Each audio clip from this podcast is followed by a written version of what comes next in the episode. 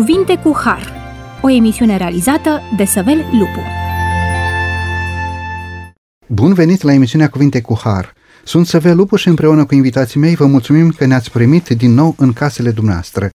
Astăzi vă propunem să continuăm să discutăm ceea ce am început data trecută, să studiem din Cuvântul lui Dumnezeu tema Organizația Bisericii. Discutăm împreună cu domnul pastor Rașcu Florin. Bine ați revenit la microfon. Bine v-am regăsit, mulțumesc din nou pentru invitație. Și cu domnul pastor Sava Iulian. De asemenea, bine ați revenit la microfonul emisiunii Cuvinte cu Har. Bine v-am găsit și mă simt uh, onorat să fiu invitat. Citind Biblia de la un capăt la altul, învățăm despre Dumnezeu că este un Dumnezeu al ordinii și al disciplinii. Aș vrea să pornim la drum cu același verset pe care l-am enunțat și în emisiunea de data trecută, și anume 1 Corinteni, capitolul 14, de la versetul 33 în continuare, inclusiv versetul 40. Căci Dumnezeu nu este un Dumnezeu al neorânduielii, ci al păcii, ca în toate bisericile sfinților. Iar versetul 40 ne spune destul de explicit, toate să se facă în chip cuvincios și cu rânduială. Totul în natură, fie că este vorba de macrocosmos, fie că este vorba de microcosmos, dovedesc o ordine desăvârșită, chiar în condițiile în care păcatul a pătruns în planeta noastră. Așa ne spune textul Isaia, capitolul 40, versetul 12 la 26.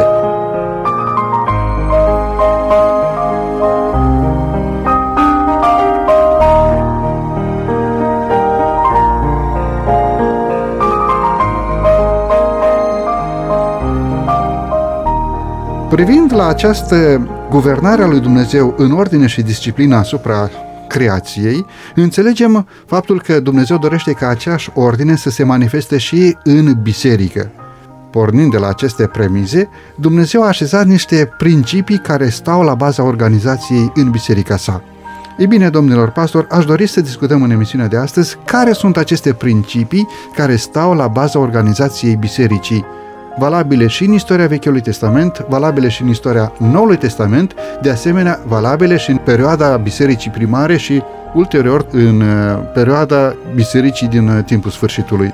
Vorbim despre câteva principii care stau la baza organizației. Care sunt aceste principii și cum dorește Dumnezeu să o guverneze prin aceste principii? Dacă ne uităm uh, la modul în care Dumnezeu vorbește despre poporul său, este numită, de exemplu, eclezia, care înseamnă adunare.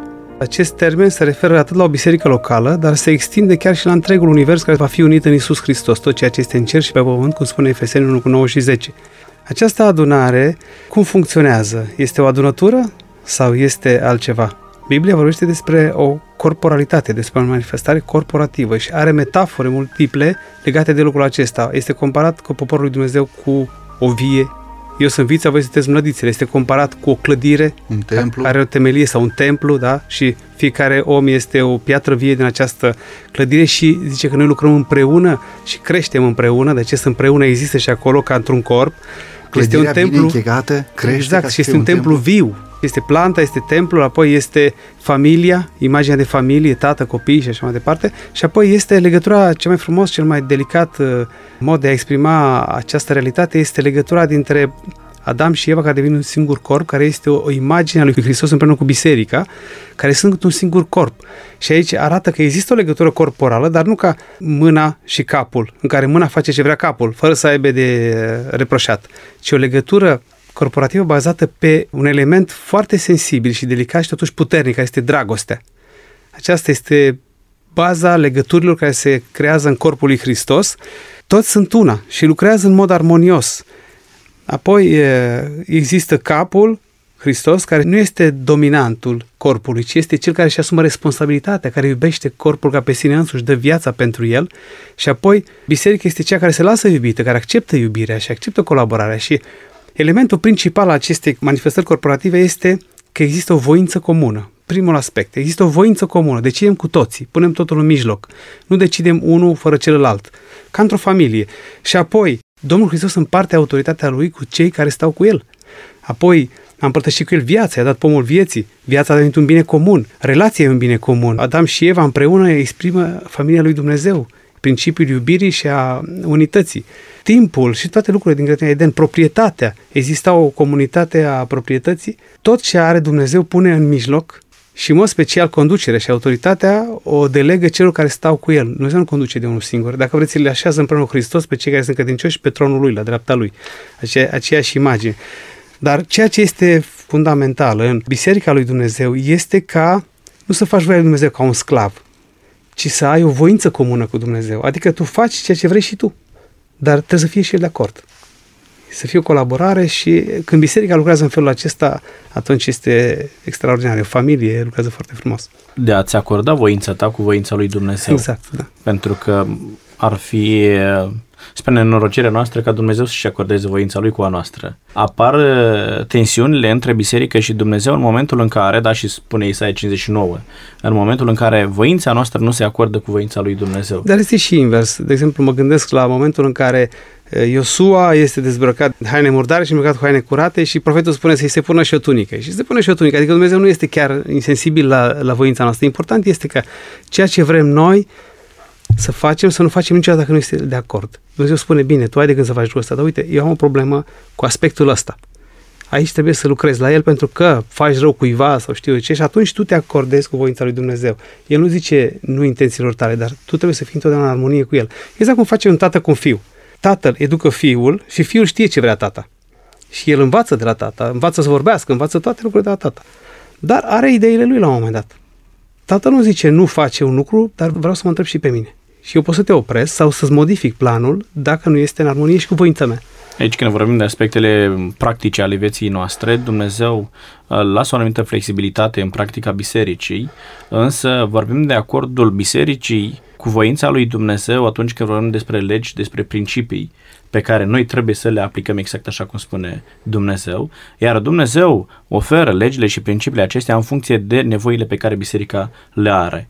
Și automat, atâta timp cât Dumnezeu dă legile acestea pe baza nevoilor bisericii, noi trebuie să răspundem ca noi să ne răspundem cerințelor lui Dumnezeu ca să ne putem duce la îndeplinire nevoile. Vedeți, noi generăm nevoi dar nu avem capacitatea noi înșine de a găsi soluții la problemele noastre. Ci spune Pavel, odată cu ispita, da, Dumnezeu este cel care a pregătit cale de ieșire din ea, tu nu trebuie să faci altceva decât să cauți acea cale pe care Dumnezeu a pregătit-o, să o găsești, să o accepti în forma în pe care Dumnezeu da, a, da. a rânduit-o, da? să-ți acorzi voința cu voința lui Dumnezeu, da. pentru ca soluția ta să fie una eficientă și să răspundă direct pe problema pe care o ai. Și aici intră cel de-al doilea principiu, da? principiul slujbei, pentru că domnul Lupu întrebați de, de principiile acestea de funcționare și Ileana a vorbit despre principiul comunității.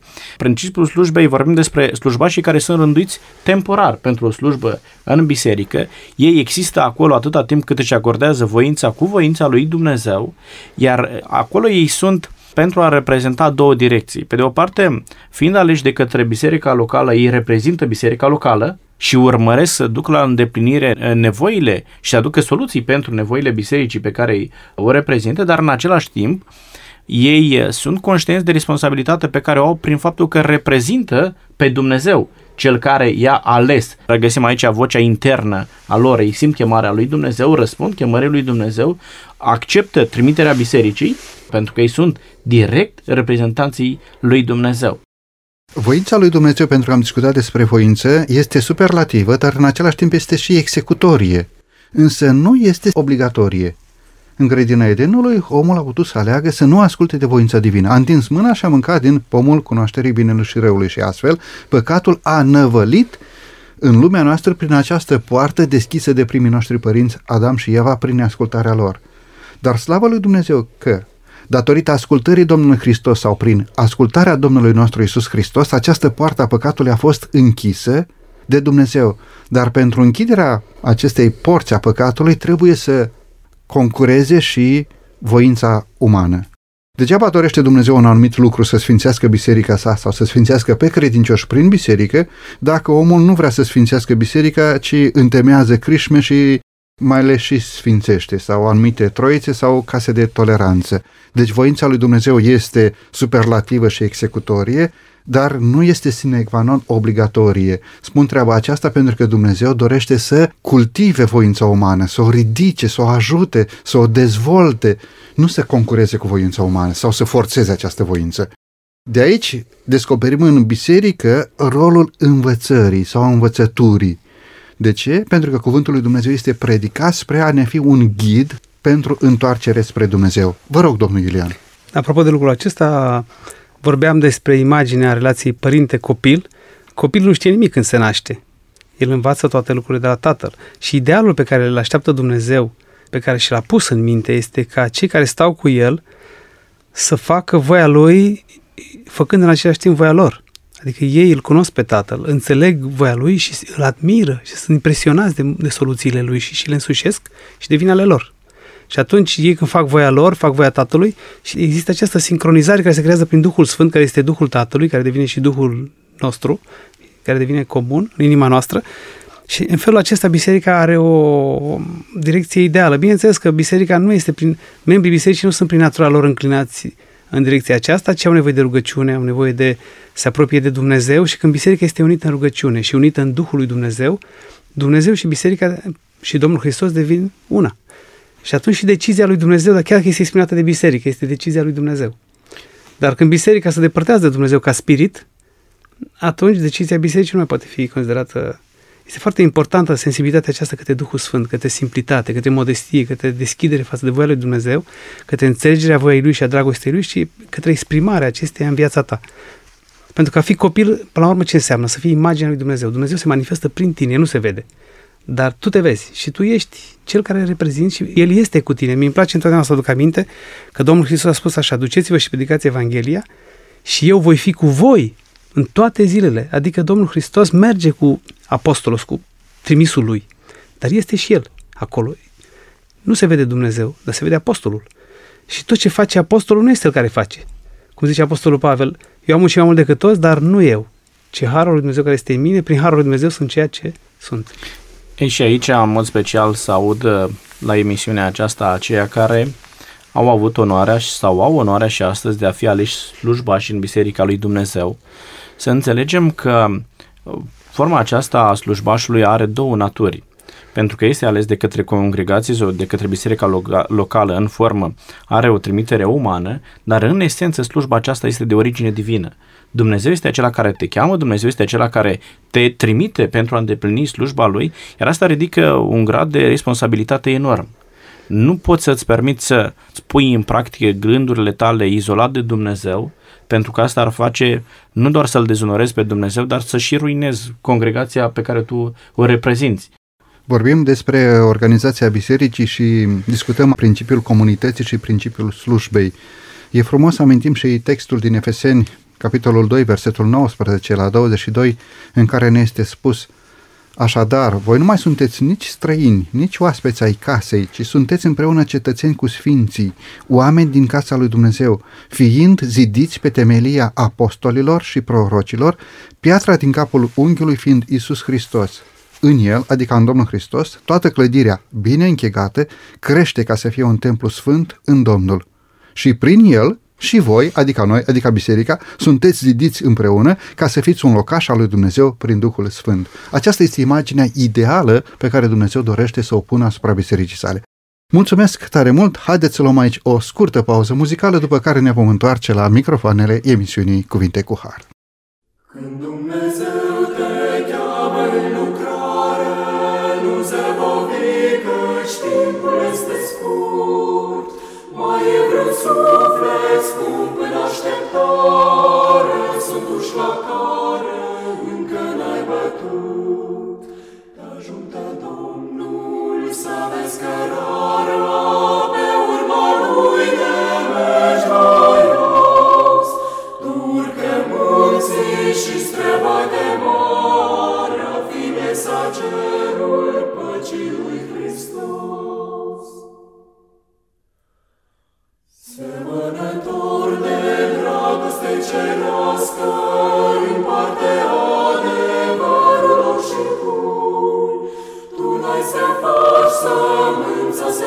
Hristos, că văzătoria restui la seru.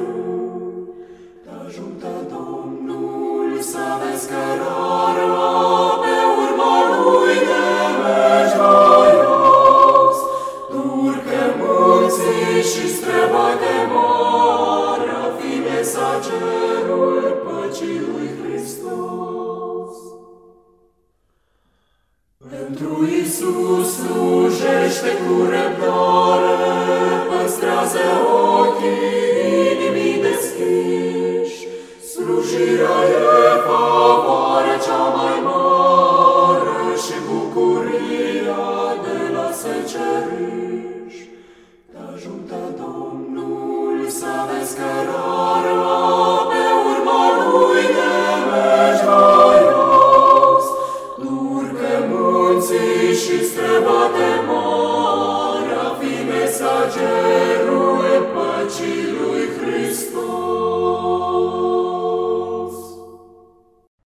această frumoasă pauză muzicală ne-am întors la microfoanele emisiunii Cuvinte cu Har. Discutăm astăzi împreună cu domnul Sava Iulian, pastor în Biserica Adventistă de ziua 7 și cu domnul pastor Rașcu Florin, invitat permanent al emisiunii noastre. Discutăm tema organizației, organizația bisericii. Dacă în prima parte a emisiunii am vorbit despre acele principii care stau la baza organizației, în cea de-a doua parte a emisiunii de astăzi aș dori să discutăm, stimați invitați, despre necesitatea unei organizații, unei organizări. În definitiv, de ce într-o comunitate civilă sau într-o comunitate religioasă sau într-o comunitate de lucru sau într-o oștire, într-o armată, este nevoie de organizație? Domnul Iulian, vă rog. Deși se pare că noi suntem separați unii de alții, separarea se creează doar la nivel material. Noi respirăm același aer, trăim pe aceeași planetă, bem aceeași apă, avem aceeași conștiință socială, avem uh, aceleași origini ca educație, vorbim aceeași limbă, avem uh, niște legături extraordinare și care demonstrează o interdependență foarte profundă între noi. Acolo unde există interdependență, nu poate exista autonomie și independență, pentru că ar fi absurd. Nu face fiecare ce vrea, pentru că atunci se creează haos și anarhie. Este nevoie să fie o voință comună, este nevoie să ne gândim la binele comun, libertatea devine un bine comun. Dacă tu ești liber și ceilalți nu sunt liberi, atunci distrugi tot sistemul și așa mai departe. Din cauza aceasta este nevoie ca să fie o direcționare centrală a deciziilor, a intereselor și așa mai departe. Și asta cere organizație, cere distribuirea rolurilor, cere o unitate complementară în care fiecare face partea lui și împreună toate aceste roluri creează un întreg și sistemul funcționează ca mecanismele unei mașini sau ca părțile unui corp. Și organizația este indispensabilă, altfel totul s-ar dărâma și n-ar putea să mai existe comunicare, nu ar putea să mai existe coexistență. Vă întreb, domnilor pastori, un anumit lucru. În planurile lui Dumnezeu am văzut că există o organizație perfectă. Dumnezeu lucrează cu ordine, în disciplină și cu lege. Vreau să vă întreb, credeți că oștirile întunericului se organizează în lupta împotriva lui Dumnezeu, în lupta împotriva binelui? În mod cert. Dacă nu s-ar fi organizat, n-ar avea un succes atât de mare. Și acolo este o ordine, este o disciplină, este un plan de bătaie. Fiecare, dacă vreți, din îngeri are o misiune de îndeplinit. Există și acolo, chiar și acolo există o ordine. Cu atât mai mult, când vorbim despre lumea lui Dumnezeu și despre Biserica lui Dumnezeu, trebuie să fie o ordine în ceea ce se întâmplă. Chiar dacă la un moment dat ni se pare că totul se întâmplă haotic, satana nu lucrează haotic, însă vrea pe noi să ne aducă să trăim într-o lume haotică pentru a ne desprinde de Dumnezeu, pentru a nu avea o direcție și pentru a nu rămâne lângă Dumnezeu. Legat de întrebarea dumneavoastră, de ce Dumnezeu vrea să fie organizată biserica, vreau să avem imaginea de ansamblu. Sfânta Scriptură este pusă la dispoziția oamenilor pentru ca oamenii să-L cunoască pe Dumnezeu. Tema centrală a Sfintelor Scripturi este planul de mântuire a lui Dumnezeu. Felul în care oamenii îl pot cunoaște pe Isus Hristos, ce anume a făcut Isus Hristos pentru oameni, ca ei să-L primească ca mântuitor personal și să fie mântuiți. Ca oamenii să poată crede că Isus Hristos este Dumnezeu, că a făcut asta pentru noi, trebuie să se întâmple un anumit lucru. Și spune Scriptura în Ioan capitolul 17, versetul 21. Mă rog ca toți să fie una, cum tu, Tată, ești în mine și eu în tine. Ca și ei să fie una în noi. De ce? Pentru ca lumea să creadă că tu m-ai trimis. Nu poți să transmiți un mesaj oamenilor, dar în același timp să fii fragmentat în idei, să existe o dihotomie între idei și lumea practică, să existe diferențe între diferiți membri ai aceleiași biserici care transmit mesaje cu totul și cu totul diferite, nu poți să ai credibilitate. De aceea, transmiterea unui mesaj unitar, atât la nivel de dogmă, de doctrină, de ideologie, cât și la nivelul vieții practice, face ca biserica aceasta să fie credibilă, mesajul pe care îl transmiți tu să fie credibil și oamenii să cunoască existența lui Dumnezeu în spatele mesajului pe care tu ca biserică îl transmiți. Doar în condițiile acestea poți să ai impact în mesajul pe care îl transmiți ca și biserică. Motiv pentru care Dumnezeu organizează biserica aceasta de așa manieră ca prin colaborarea diferitelor daruri pe care oamenii din biserică le au, primite de la Duhul Sfânt, cel care conduce efectiv biserica, să poată converge spre aceeași direcție, să transmită același mesaj, mesajul dragostei lui Isus Hristos, iar oamenii, înțelegând importanța acestui mesaj, să poată să capete mântuirea prin Isus Hristos. Am întrebat despre organizarea într-o comunitate civilă, într-o comunitate religioasă sau într-o corporație de lucru în armată, deoarece consider că o astfel de societate care nu are la bază un principiu de organizare și care nu lucrează organizat, de fapt se distruge în sine însăși. Vreau să vă întreb, o societate comercială, dacă n-ar fi foarte bine organizată, ar rezista? Ar putea să facă față concurenței? Sau imediat ar fi trase la faliment? Pun întrebarea aceasta deoarece descoper că în Sfânta Scriptură Dumnezeu a rânduit biserica sa și în cadrul bisericii Dumnezeu a rânduit mai multe slujbe. Am discutat despre aceste slujbe în emisiune de data trecută și n-aș vrea să reluăm astăzi, dar aș vrea să subliniem faptul că din aceste slujbe rânduite de Dumnezeu în cadrul bisericii, oamenii primesc anumite drepturi, primesc o autoritate în numele lui Dumnezeu, dar au și anumite responsabilități care derivă din aceste slujbe. Credeți că o organizație de tip militar sau o corporație civilă, o societate comercială care nu și-ar baza structura sa organizatorică pe cuvântul lui Dumnezeu ar putea să reziste? Ce dă tărie unei astfel de organizații? Am întrebat despre faptul că dacă duhurile întunericului lucrează în mod organizat, această structură este bazată pe voluntariat sau este bazată pe dictatură? Care societăți comerciale sau comunități civile sau religioase sau formă de organizare a armatei are mai mult succes? O astfel de organizație bazată pe voluntariat sau aceste societăți totalitare bazate pe dictatură? Domnule Iulian, vă rog. Există două nevoi care creează organizație. Una este nevoia unui individ care vrea să-și creeze o firmă sau care vrea să devină dictator într-o națiune sau să cucerească pământul, în mod absolut va crea o organizație monocratică el are puterea și toți trebuie să facă ce, ce vrea el și nu există abatere de la această regulă. Pe de altă parte, o altă nevoie este nevoia unei colectivități care este ca o turmă fără păstor, nu reușesc să înțeleagă între ei și atunci simt nevoia de organizație și aceasta naște democrație. Ei își delegă propria autoritate unor persoane care sunt mai competente ca să poată să conducă lucrurile în, în funcție de nevoile acestei societăți. Dar teocrația propusă de Dumnezeu nu este nici monocrație, nici democrație. Teocrația este reflectată foarte bine. Nu, este, nu există imagine mai bună a ceea ce este în cer decât familia. Dumnezeu a creat omul și femeia ca imaginea noastră, zice. A proiectat ceea ce este în cer în familie. În familie este un tată care are fii pentru că decide să aibă fii el. Fiii vin datorită deciziei lui. Dar fiii aceia sunt parte din sine și îi tratează ca pe sine. Deci nu vrea să-i domine, nu vrea să-și ajungă interesele prin ei ce le creează ca să iubească, ca să aibă, el se căsătorește ca să iubească, și face familie ca să iubească. Și apoi fiii cresc împreună cu tatăl. Există o formă de democrație, dar nu în sens absolut, ci în sens relativ. Adică fii au libertate să aibă inițiative, să decidă împreună cu tatăl, dar întotdeauna voia tatălui trebuie să confirme ceea ce ei spun.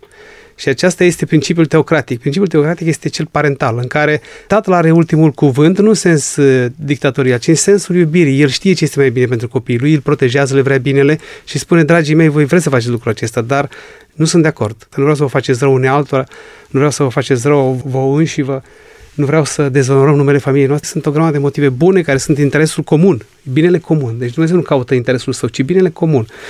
Teocrația este principiul patriarhal al tatălui care se identifică cu familia lui și vrea binele tuturor. Mulțumesc! Foarte frumos ceea ce spuneți dumneavoastră. Un părinte iubitor care are grijă de familia sa. Și atunci, de ce în această familie, la un moment dat, s-a născut un rebel care s-a opus voinței lui Dumnezeu și a trebuit să fie exmatriculat din cer și iată că își mai face lucrarea uh, pe pământul nostru, acționând nu într-o societate bazată pe voluntariat, ci acționând sub o formă de structură militară dictatorială până la capăt. Nu putem aduce un răspuns complet la DC-ul acesta al dumneavoastră și un DC care există în mintea la foarte mulți oameni. Nu știm de ce satana s-a răzvrătit. E un răspuns că ar dori să fie mai mare decât Dumnezeu și asta ne spune Scriptura, a dorit să fie mai mare decât Isus Hristos. Nu știm exact ce a stat în mintea lui Satan la data aceea de s-a răzvrătit. Nu putem explica și nu cred că ne ajută foarte mult să știm lucrul acesta ci mai degrabă, haideți să ne uităm la noi și să întrebăm de ce noi facem lucrul acesta.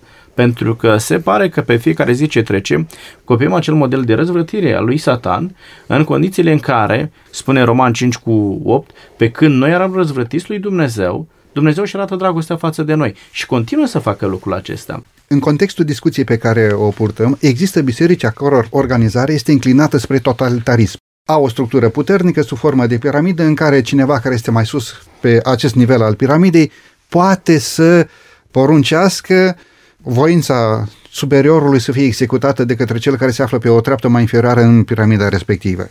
Totuși, în Sfânta Scriptură avem un alt exemplu, în Tia Petru, capitolul 2, versetul 5, suntem puși față în față cu o preoție sfântă și suntem nominalizați ca niște pietre vii, zidiți ca să fim o casă duhovnicească, o preoție sfântă. Acesta este modelul scripturistic asupra organizării bisericii. Știm că există multe biserici a căror organizare se pleacă mai mult spre dictatură. De ce s-a întâmplat așa, domnilor uh, pastori? Eu cred că în principal biserica a fost în primul rând decimată de persecuție Dioclețianului, Domitian și mai departe, în prima perioadă a bisericii și oamenii foarte devotați au fost omorâți, au murit. Au fost și cei care au numit lapsii, care se lăsau de credință pentru un timp, se întorceau înapoi în biserică care fiind mai puțin în biserică au avut și roluri conducătoare și au fost mai relaxați în uh, păstrarea eredității credinței. Apoi împăratul roman a propus bisericii unitatea cu statul, chipurile să-i protejeze și încet, încet biserica a pierdut puterea Duhului Sfânt și a căutat, a început să simtă puterea popular, gustul popularității, al puterii financiare și al puterii politice. Și încet, încet, uh, imaginea pe care biserica a reflectat nu a fost imaginea familiei lui Dumnezeu, ci a fost uh, imaginea piramidei lui satana care conducea lumea aceasta, nu care este Dumnezeul veacului acestuia, o imitație în Imperiului Roman. A fost chiar o fuziune cu Imperiul Roman, care ține până în zilele de astăzi. De aceea, această amestecătură cu lumea uh, a creat o tendință către ceea ce era străin lui Dumnezeu. Dacă am ajuns în acest punct, vedem că în cursul istoriei s-au dezvoltat mai multe forme de guvernământ bisericesc, unele mai importante decât altele. Haideți să prezentăm un pic aceste forme de guvernământ bisericesc și care este rolul lor în a dezvolta credința individului. Vreau să amintesc, sunt trei uh, forme mari de conducere de-a lungul istoriei în biserică. Este forma episcopală, forma presbiteriană și forma congregaționalistă. Vreau să ne oprim la prima și este în acord cu ceea ce amintea colegul meu Iulian. Forma episcopală o găsim uh, în sistemul acesta în care episcopul are puterea absolută când vorbim de biserica care are o astfel de formă de conducere, biserica ce atribuie episcopului întreaga autoritate. Autoritatea este concentrată în mâna unui singur om, însă chiar și forma aceasta episcopală are mai multe nivele. Spre exemplu, la Biserica Metodistă o găsim în forma cea mai simplă. Nu toată puterea este concentrată în mâna unui singur om. Sunt mai multe nivele de conducere în Biserica Metodistă. Este Biserica Romano-Anglicană, în care uh, puterea nu, e, nu o are Uh, un singur episcop, însă sistemul cel mai complet, sistemul complet în care găsim forma episcopală de conducere este în Biserica Romano-Catolică, în care episcopul sau papa, da, cel care poartă numele de tatăl tuturor credincioșilor, deține toată puterea. A existat de-a lungul istoriei uh, mari dezbateri în legătură cu lucrul acesta. Conciliul Vatican I, 1869, a fost prima încercare în care s-a dorit să acorde putere absolute episcopului, uh, papii.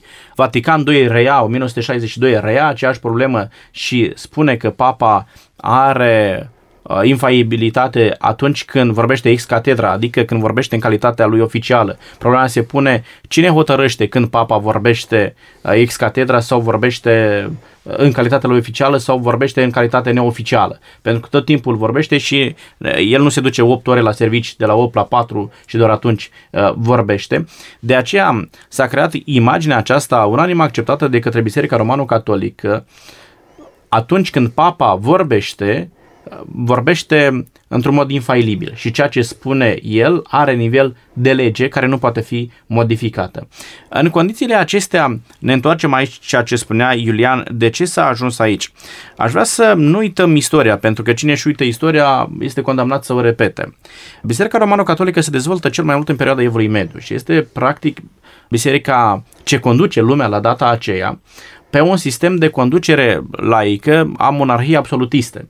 Suveranul are drept de viață și de moarte asupra supușilor lui, iar modelul de conducere din biserică este practic modelul de conducere din societatea civilă. Dacă împăratul avea drept de moarte și de viață asupra supușilor și episcopul are drept absolut asupra credincioșilor. Nu se putea face nimic în afara ceea ce spunea Marele Episcop. Motiv pentru care vedem mai târziu apar cei care protestează împotriva acestei forme de conducere. Apare reforma sau protestantismul, da, odată cu protestul lui Luther 1517, momentul în care spune că noi trebuie să ne concentrăm asupra ceea ce spune Dumnezeu, să avem în vedere neprihănirea prin credință și nu neprihănirea pe care o acordă un anumit sistem clerical. Avem uh, de a face cu declarația de la Augsburg, da, care spune că trebuie să primeze dragostea lui Dumnezeu și oamenii sunt toți egali înaintea lui Dumnezeu. Deci vedem că atâta timp cât biserica a încercat să se adapteze sau să copieze sistemul de conducere din societatea civilă, nu a făcut altceva decât ce spunea Osea, Osea 8, uh, versetul 3 la 4, au lepădat pe Dumnezeu și au luat o formă scârboasă. Uh, aminteam în emisiunea trecută forma aceea colorată de expresie a lui Dumnezeu. Când dai la o parte pe Dumnezeu și accepti un sistem civil de conducere, nu faci altceva decât să te transformi dintr-un slujitor într-un dictator, ceea ce este de neacceptat pentru o biserică ce revendici privilegiul acesta de a fi condusă de către Dumnezeu. Domnul Hristos, cu ocazia alegerii celor 12 apostoli, a pus bazele unei comunități religioase de tip tată, fiu sau părinte și copil. I-a oferit acestei biserici autoritatea sa divină, le-a dat apostolilor autoritate să poată binecuvânta, să poată vindeca, să poată îndeplini minuni prin puterea Duhului Sfânt. Ori acest exemplu rămâne ca un model de credință și de slujire pentru formele organizatorice ale bisericii de-a lungul tuturor timpurilor.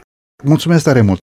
Haideți să luăm aici o scurtă pauză muzicală, după care vom continua discuția exact din punctul în care ne-am oprit acum.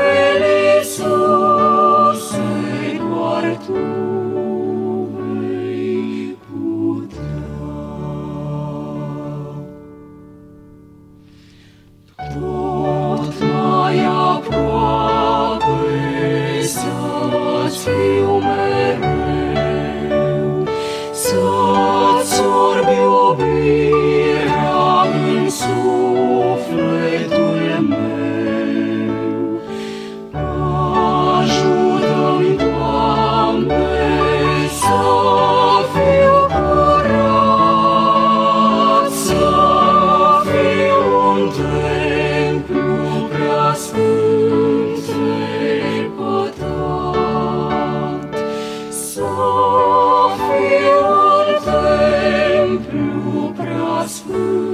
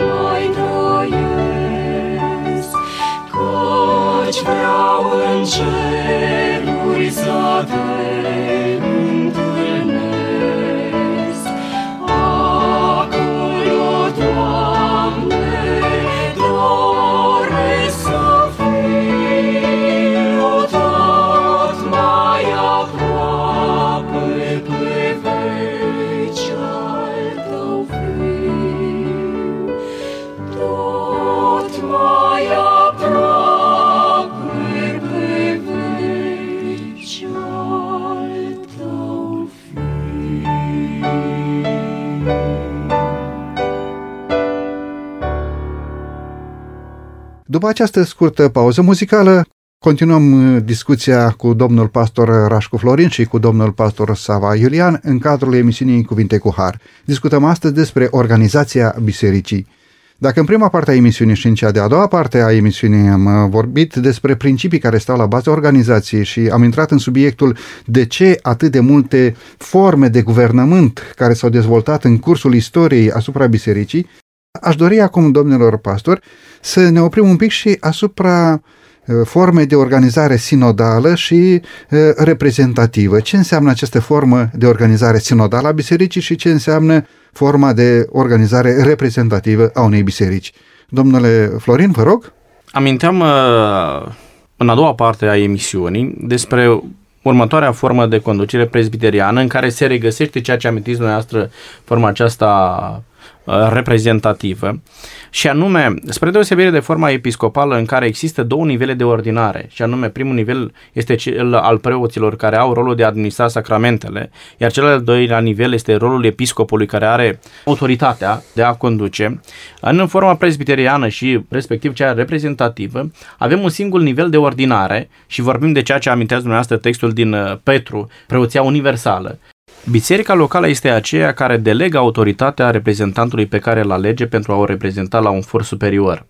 Deși există mai multe nivele de conducere, există un singur nivel de ordinare. Și centrul acestei forme de conducere este prezbiterul.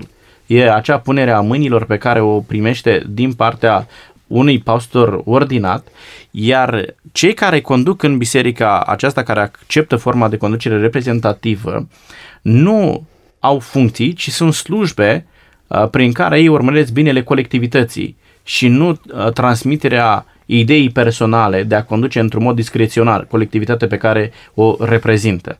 Și este următoarea formă de conducere, forma congregațională sau congregaționalistă, în care biserica locală, uh, independent de celelalte biserici, chiar dacă fac parte din acea denominațiune, este aceea care are dreptul absolut în a decide felul în care se organizează, felul în care se administrează, felul în care conduce liturgica din biserica proprie. E o formă directă și democratică, ultima, dar și uh, cea de-a doua presbiteriană în care biserica locală și aleg reprezentanți este o formă democratică într-un vot deschis, într-un vot în care ei, datorită cunoașterii pe care o are biserica față de cei pe care îi alege, trimite mai departe la nivelul superior un reprezentant. Forma congregaționalistă este acea formă care nu ține cont de ceea ce spune o altă biserică. Se poate sfătui, în schimb, cu alte biserici, se poate sfătui cu uh,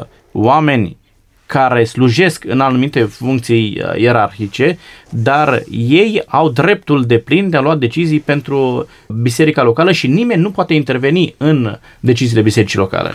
Dacă facem o analiză de ansamblu a acestor tipuri de organizare, observăm că structura episcopală, care ar putea fi administrată bine dacă ar fi în temei de Dumnezeu, are un viciu, dă prea multă putere unui om. Și omul acela ce a făcut de-a lungul istoriei? S-a, și-a arogat dreptul de a schimba chiar și voia lui Dumnezeu și poruncile lui. Pe de altă parte, structura care dă prea multă putere bisericii locale congregaționale dă prea multă putere iar oamenilor, unui grup de oameni care își arogă autoritatea și puterea uneori să decidă ei cât vrea să ia din voia lui Dumnezeu.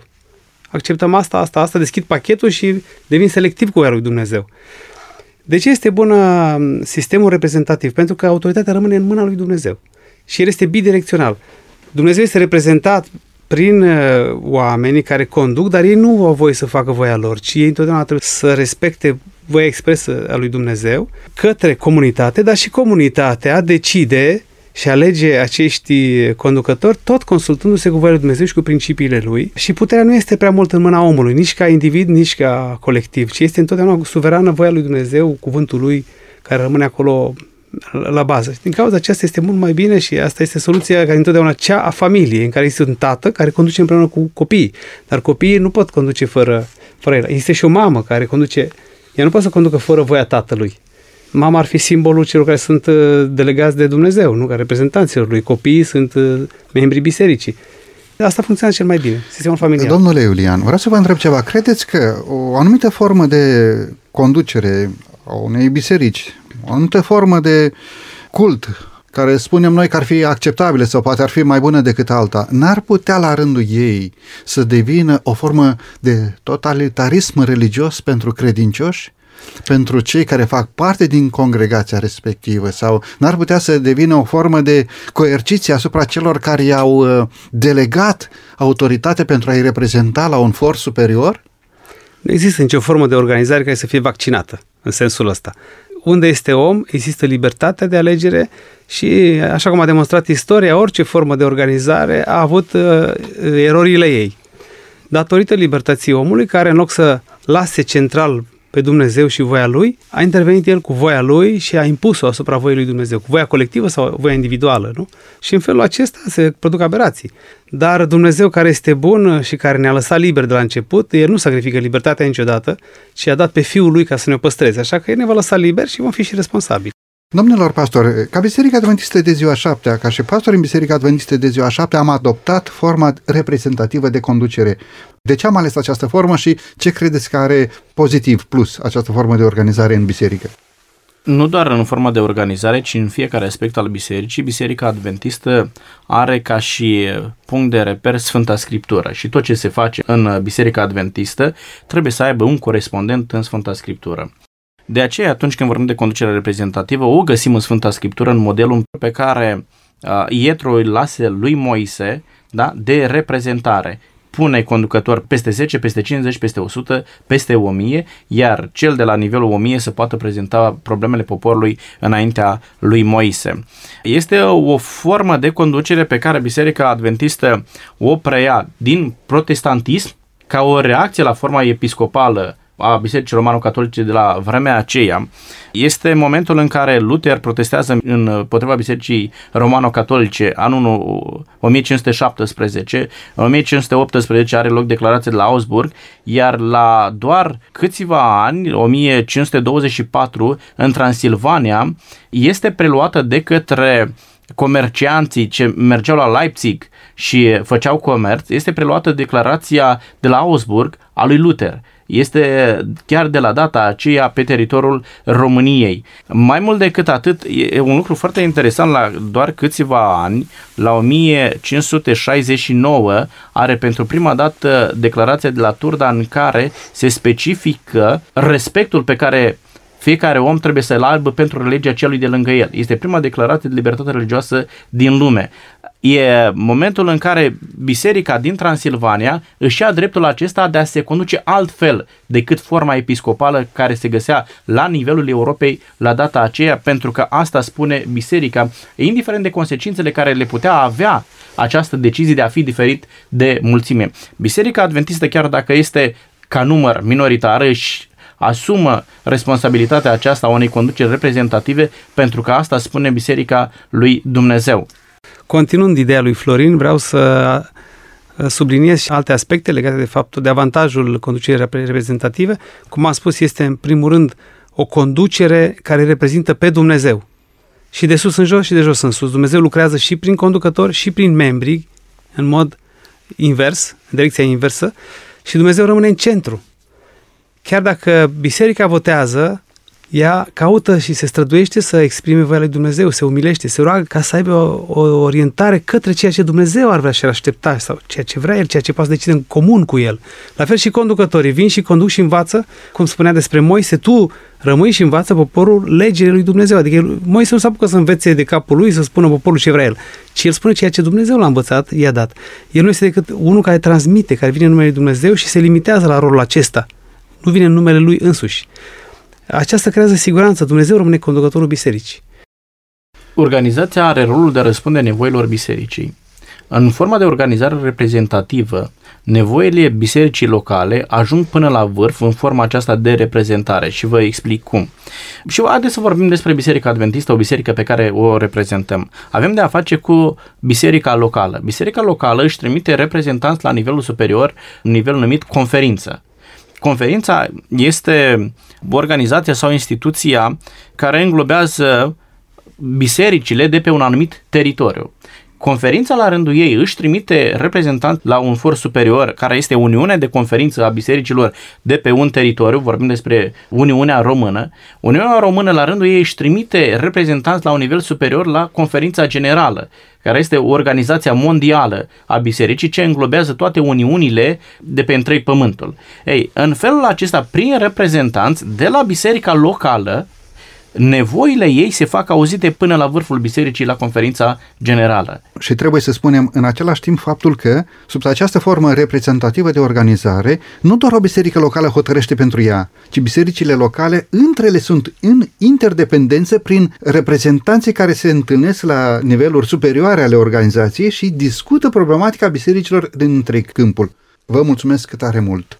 Pentru ultimele minute din emisiunea de astăzi, aș dori, domnilor colegi pastori, să discutăm care ar fi datoriile membrilor comunității și, în același timp, drepturile membrilor bisericii față de această calitate de membru într-o comunitate religioasă.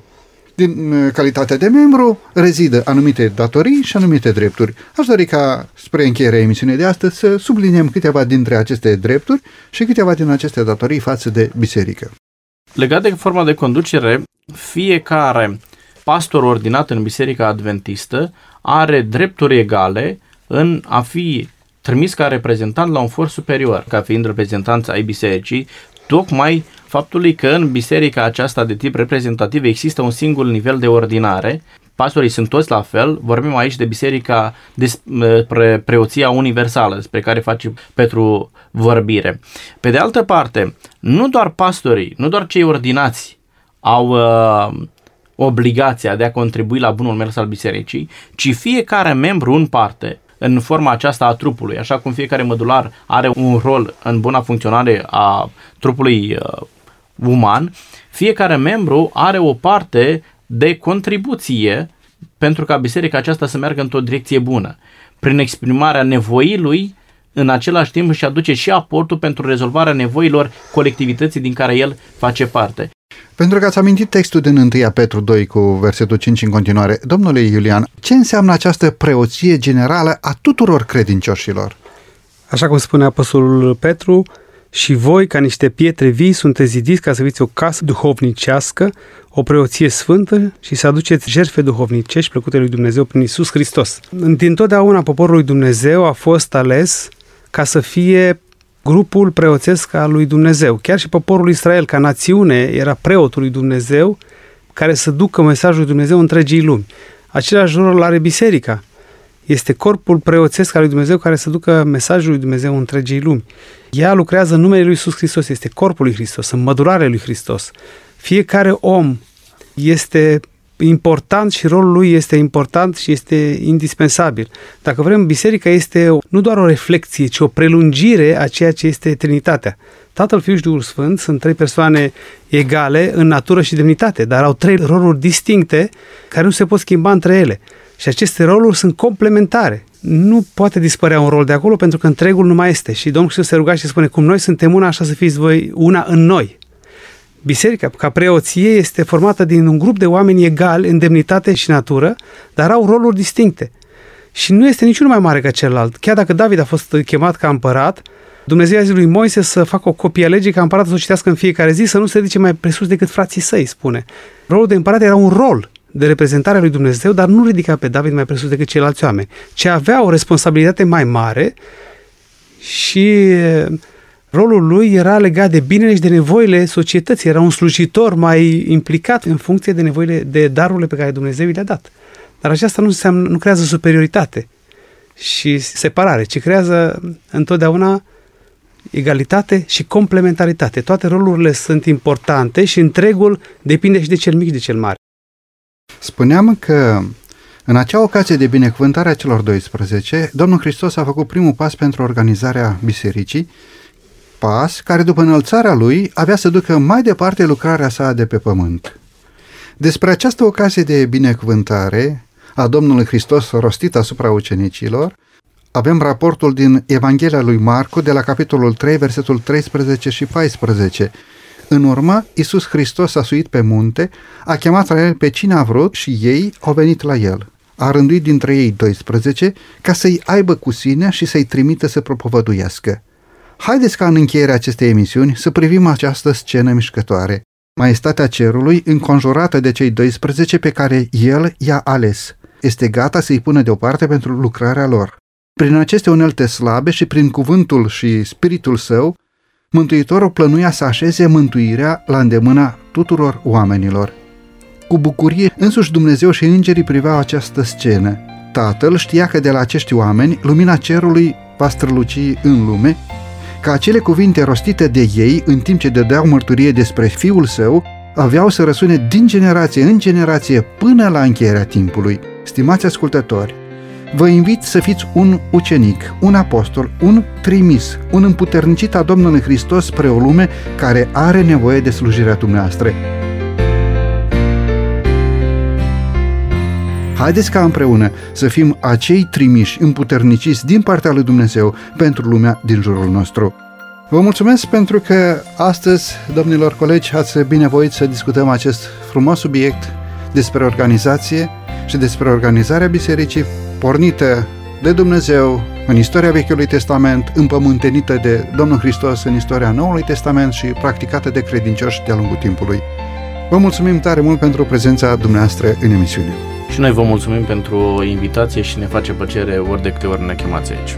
Sunt uh, onorat și mă simt foarte bine să pot să împărtășesc cu alții uh, impresiile despre aceste subiecte deosebite.